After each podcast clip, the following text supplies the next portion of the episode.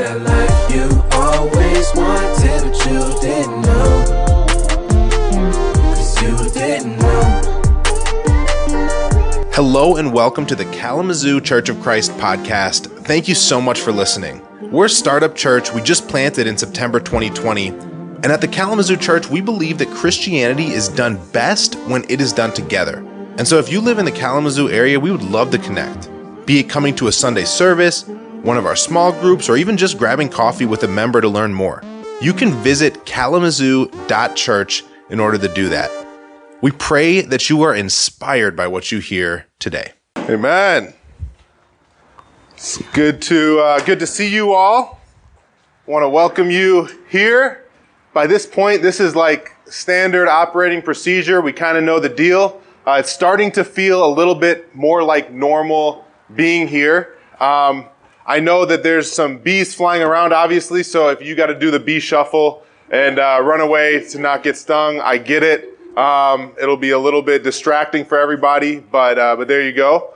I uh, you you guys can open up to uh, to Ephesians six. We'll be there in a minute. We're we're following along on our series uh, that's the armor of God. And as, as we're as we're following along, last week we well we really painted the picture that the whole world knows that we are at war. You don't have to question. The whole world knows we're at war. But the two things that the world will never agree on is who we're fighting against and what weapons that we ought to use or what, what tools we ought to use to, to win the battle. Uh, and last week we talked about the, the first being uh, this, this truth that we just have to hold on to. And, and today, today we're going to talk about uh, the breastplate of righteousness. Because we understand that we are, we are fighting against the devil. It is way bigger than anybody would love to admit or would like to admit that we're fighting against the devil. And then on top of that, though, the, the Bible gives clear direction on some divine weapons that are going to help us as we, as we seek to, to win each individual battle. Uh, we're, we're over here in Ephesians 6. And again, this is uh, Paul writing a letter to the church, and uh, and he, he's he's digging in. Get used to it. We're going to be reading this just about every week uh, for the next few few. So hopefully we'll have it memorized by the end of it. I don't know. It says, finally, in verse ten, be strong in the Lord and in His mighty power. Put on the full armor of God so that you can take your stand against the devil's schemes. For our struggle is not against flesh and blood, but against the rulers against the authorities, against the powers of this dark world, and against the spiritual forces of evil in the heavenly realms. Therefore, put on the full armor of God so that when the day of evil comes, you may be able to stand your ground. And after you have done everything, to stand. Stand then, stand firm then, with the belt of truth buckled around your waist, with the breastplate of righteousness in place, and with your feet fitted with the readiness that comes from the gospel of peace. In addition to all this, take up the shield of faith with which you can extinguish all the flaming arrows of the evil one. Take the helmet of salvation and the sword of the Spirit, which is the word of God. And so we talked about having this belt of truth, that if, if we're not searching after truth and there's nothing that's going to come forward, if we're not those that know the truth, the Bible is truth, then we're not going to be able to, to fight in an effective way. And then on top of that today, we're going to talk about this breastplate of righteousness. And so work with me here as we, we're going to break down, uh, two things and then we're going to put it together and it all makes sense. Uh, and, I, and, I, hope we leave with some convictions, uh, as to the, the value that we ought to put on our hearts. You see, the, the breastplate of righteousness, that would have been the thing that, that would have protected everything from your heart down to your, your belly, all of that stuff. And so certainly it's in battle, there was a shield that people would have. And, and this shield, it says later on, it's the shield of faith. But the reality is though that, that if you're not prepared for something, a, a, a blow could hit you. And if you didn't have your shield ready, it's gonna, it's gonna hit this, this breastplate. And so for you and I, the, the stuff, this breastplate would have, it would have protected our hearts. And so what we're gonna talk about today is the importance of protecting our hearts and then we're going to talk about how we, we get to this spot of righteousness. And I think it's totally different than what the world teaches, and then even what I would say corporate Christianity teaches in terms of righteousness. Uh, the, the main takeaway is that we have to focus on our righteousness and our relationship with God if we're going to keep our hearts from being pierced by the devil. The first point is protect your heart.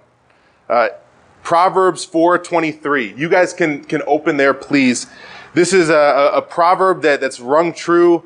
You hear it used uh, so frequently when, when we're talking about dating relationships or anything, and, and this is like one of these scriptures, right? Uh, the other thing is that the heart is deceitful above all things, and but but this but this one here it, it says to do something with your heart, and it says above all else. It's Proverbs four twenty three. It says above all else Guard your heart. For everything you do flows from it.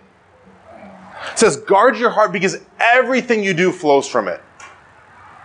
And I remember being somebody I, I, didn't really frequently identify my heart as being something that flowed for because when you and I think about our hearts, I think the first thing, at least I would say for me, that I think about is my emotions right? My, my, what I, what I want to do. And I, I don't identify myself as being a super emotional person. I think increasingly I've become that. I know certainly, uh, marriage helps with that. And, and then uh, even more so having a daughter helps with that. Um, having a child in general, I guess. I can't speak to having a son yet. So there you go. But, but I'm a little bit more emotional, but generally I'm not super emotional. So as I read this scripture, guarding my heart because everything I do flows from it. It's, it's quite difficult. But then I, I studied a little bit about some of the things that the heart, especially not in our Western culture, but in, in this culture that this was written in, what it was identified that the heart had the power to do. And so I'm going to speed through some of these, but I hope we get a full image of what, how, how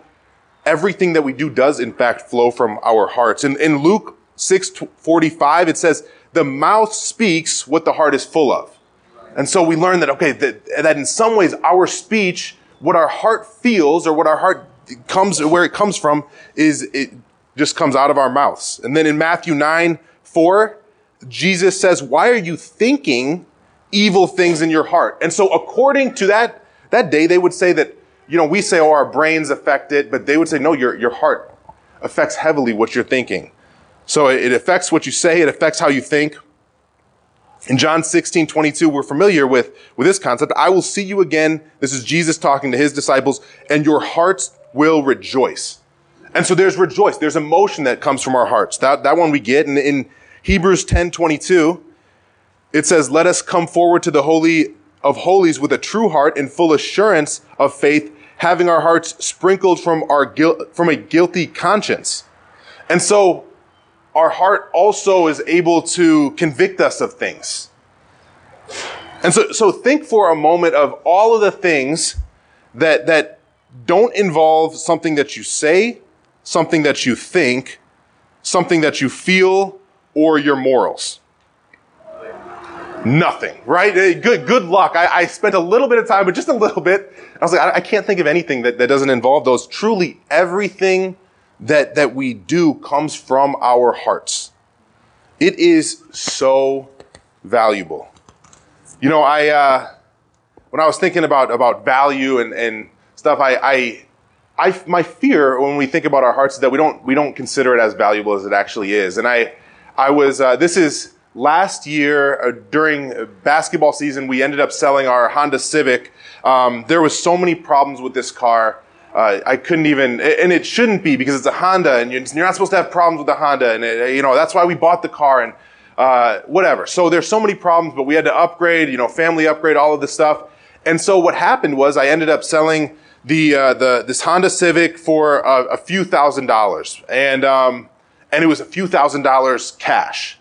And I'm not sure if you guys have ever had any any money on your person of that extent, but I I had I had five thousand dollars that was like we made the transaction on Sunday, so it was like later in the evening on Sunday. And so from that point, you just, there's this fat stack of money and you're not, I'm not rich, right? I actually got to pay the car off and then, you know what I, but, but whatever, but there's this big stack.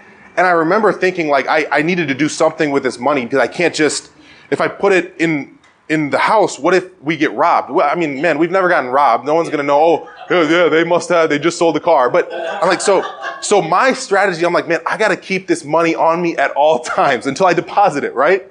And so I put it in in this pocket, and I'm just walking around with five G's, and I felt like I felt like a beast for a little bit. But but but you're but you're really conscious. If you've ever carried any amount of money, you're like, man, I see that person. Okay, man, maybe he has a knife on him. And you're, you're looking, and you're like, oh man, that that guy, oh, you know, I, I wonder if he sees that I have money on me. And, and, and I, and I remember we, I, I coached a, a, a practice and I'm, I'm kind of, you know, making a point that I had this sweatshirt and it's really hot during this practice, but I'm not going to take my sweatshirt off because it has the money in it. And if I put it down, then I don't know. And, and the reality is though, in the middle of th- those times, I'm extremely aware of who is around me. I'm extremely aware of who I who I let in and, and let know. I told one of my friends, I was like, hey, I've got five thousand dollars on me right now. Feel it. Anytime. And, but I'm not gonna. I, am not gonna go and say, "Hey, everybody, I've got a bunch of money on me right here," and and and you're extremely aware of who you let in. You're aware of what's going on around you, and all of this stuff. Just because for for five thousand dollars, our hearts are are worth way more than that. So we ought to be extremely intentional about who we let in. We ought to be extremely intentional about who is around us. We, we ought to be extremely intentional about the stuff that we consume. Everything flows from our heart. My, my fear as I, as I think about this is, is not that, that we won't put on this breastplate of righteousness because we don't have it. My fear is that we won't put it on because we, we don't find it all that valuable, what's at, what it's actually protecting.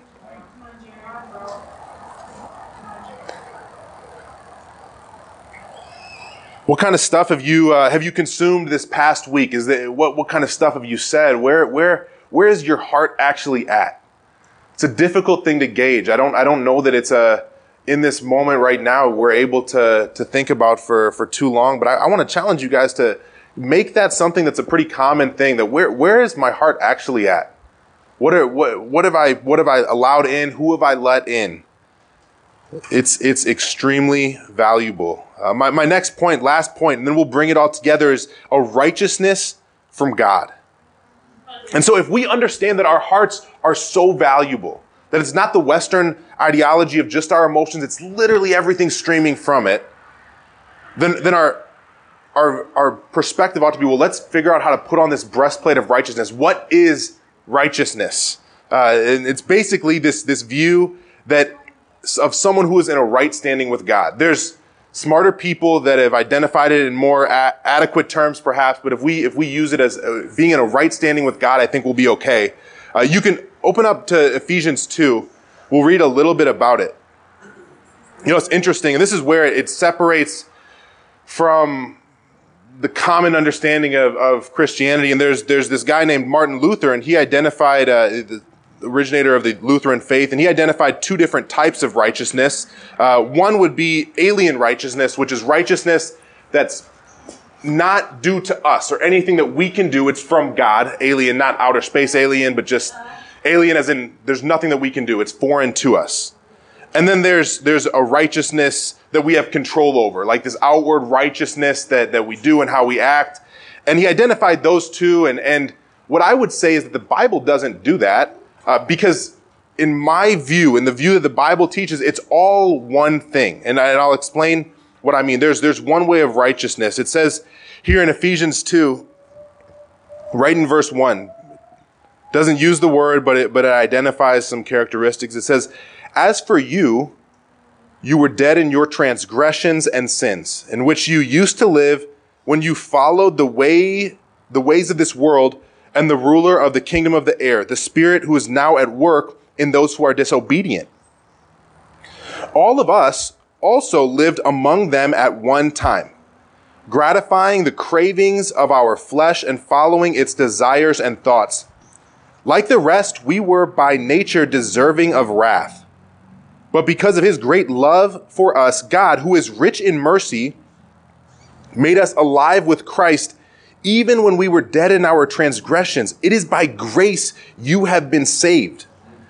And God raised us up with Christ and seated us with him in the heavenly realms in Christ Jesus, in order that in the coming ages he might show the incomparable riches of his grace expressed in his kindness to us in Christ Jesus. For it is by grace you have been saved through faith, and this is not from yourselves. It is the gift of God, not by works, so that no one can boast. For we are God's handiwork, created in Christ Jesus to do good works, which God prepared in advance for us to do.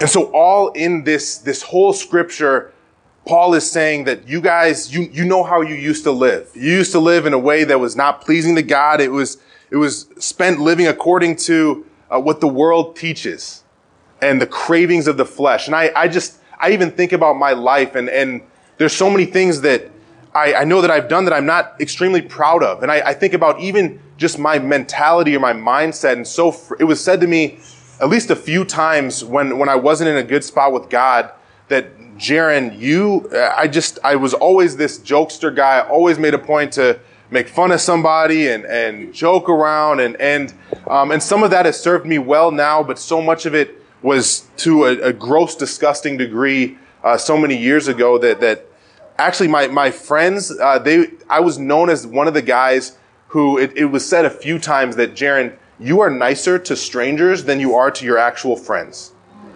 And this is just the stuff that, that according to the world, according so I could get a laugh from this person, the other person, the other person, that I, I, would, I was okay putting down anybody. I was okay as long as I wasn't the butt of the joke. I was going to make a point to make somebody else the butt of the joke. And this is, this is the way that I lived. And I, as I look back on that time, it's, uh, it's sad. But, it, but this is, the, the reality is it's just, it's the cravings of the flesh, the desires, the thoughts is gratifying. It immediately means a little bit. And you can think about in your lives the, the times when you decided, well, I'm going to please the flesh. I'm going to do what, what I want to do in this moment. I'm going to allow my heart to be compromised in this way or the other way. And then it, and then it, it says though that, that at our worst, Jesus decided, God decided, no, I'm, I'm going to take them from that.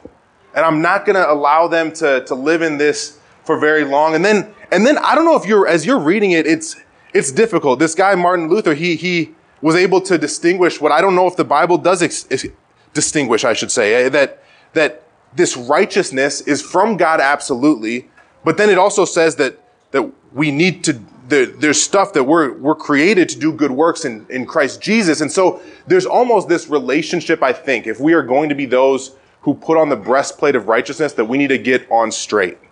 And and what, what I what I mean by that, I just I think about my relationship with with my daughter Jordan, right? She's six months old, and there's so much right now that to call it a relationship is is true, but it's also slightly uh, em- embarrassing in some ways because there's nothing that if you if I wrote down all of the things that Jordan does for me, I, I wouldn't go, there's, there's no list for that. There's emotional stuff that she gives me and there's joy and all of it, but, but if someone says, someone is just explaining it and I, I wouldn't be able to explain, well, she, she tells me she loves me. She doesn't do that yet. She doesn't talk. She, well, she, uh, she makes me food or she, she brings me a drink when I'm watching football or, you know, there's, there's nothing that Jordan does for me. There's only what I do for her right now. And yet it's a relationship because I, I take so much joy in it. And, and eventually, it's going to be so much fun when she actually says, Dad, I love you. That's going to be such a joy for me to, it's going to be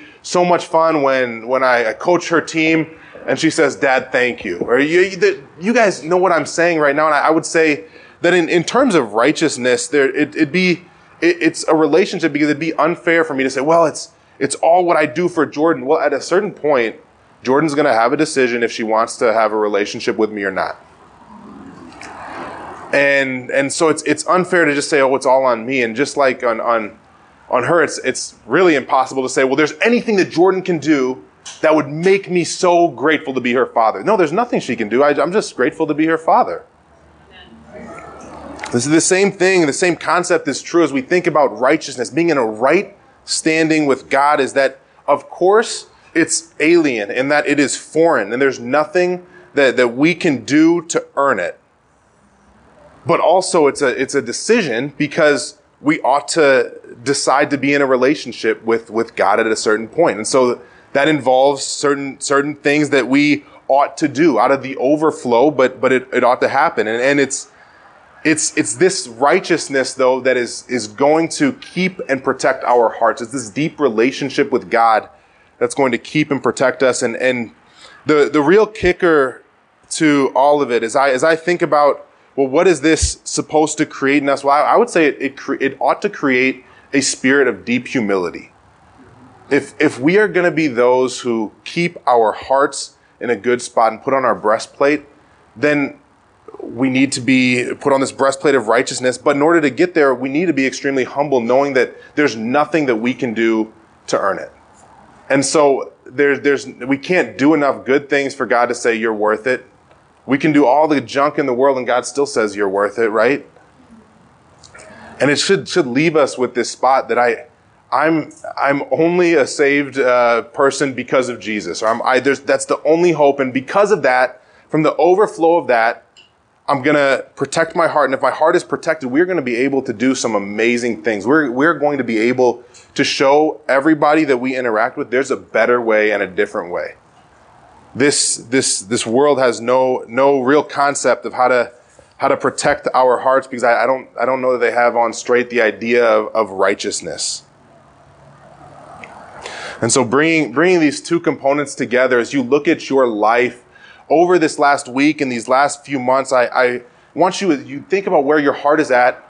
Great. And then I, I want to just ask you then where your relationship with God is at or where your, your depth in your relationship is at. And is it at a spot that says, well, it's, if I do this and I do this and I do this and I do this, then I'll finally earn God's love. And if it's there, then, then please don't, don't stay there.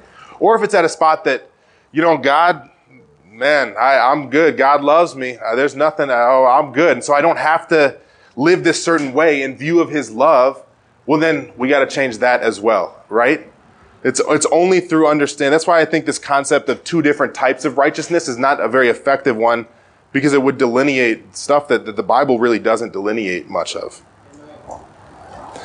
So as, as we think uh, about this stuff, I, I really want to uh, want to leave you with the reality that if we put if we get this stuff on straight, we are going to be able to show the world an entirely different way. We're going to be able to certainly share uh, with our coworkers, our friends, of course, but we're going to be able to share the way that's effective, right? You guys think about the life of discipleship or the life of Christianity. It is like the most fun way to live. That, that we were just praying about it on, on Friday, that we, we don't have to feel guilty about what we do because we know that God covers over it. And also, I'm trying to follow God, so it's okay. There's somebody that's smarter and better that decided this is the best way to live, and then me living it out is is the way to, to show them, hey, I think you're right. You know, as, as we uh, as we as we prepare our hearts for communion, I'm going to ask Ramon to come up and, and pray, but really make make a point. You know, as we as we take the the bread and the juice to just consider all that that Jesus has done to give us again the best way to possibly live. Thank you so much for listening to the Kalamazoo Church of Christ podcast. If you're in the Kalamazoo area, we'd love to get connected. Please go to kalamazoo.church and fill in your information to come to a Sunday service or any other event that we have going on. In any case, you'll be hearing from us next week.